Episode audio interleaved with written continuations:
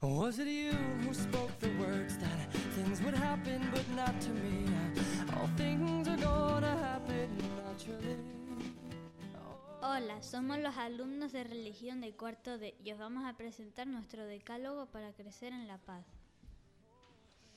1. Eres alguien muy importante. Quiérete. 2. Puedes hacer muchas cosas. Conócelas. 3. Si tratas bien a los demás tendrás más amigos. 4. Descubre todo lo que te une a los demás por encima de lo que te separa. 5. Si aprendes a esperar turnos jugarás mejor. 6. Esfuérzate por terminar bien tus tareas, disfrutarás con el resultado. 7. Cumple con tus responsabilidades, los demás lo necesitan. 8. Trabaja en grupo, nadie sabe más que todos juntos.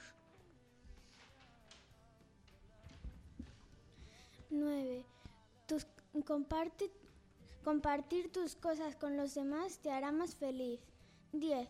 Si pones paz dentro de ti, tu entorno irá cambiando.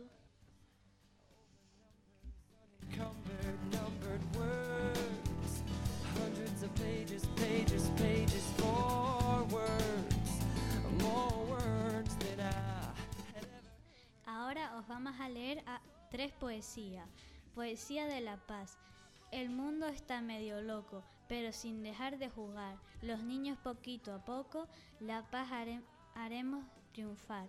Si yo no me equivoco y el amor y amistad practicamos, a la paz aquí con todos convoco mientras los niños jugamos.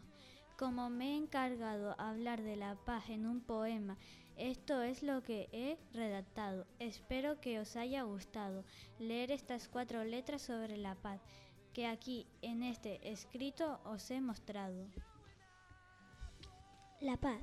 Los niños piden juguetes, los presos la libertad. Y yo le pido a la paz que no nos deje jamás. La paz es justicia, la justicia es amor. Y el amor es todo lo que quiero yo. Suma tu alegría, resta tu crueldad. Multiplica los amigos y no te olvides de la paz. La paz es amor, la paz es amistad. Deja la guerra y vamos a jugar en libertad. Día de la Paz. La Blanca Paloma nos quiere enseñar que un mundo sin guerra debemos alcanzar. Nos trae la alegría, la paz y el amor y quiere que todos vivamos mejor.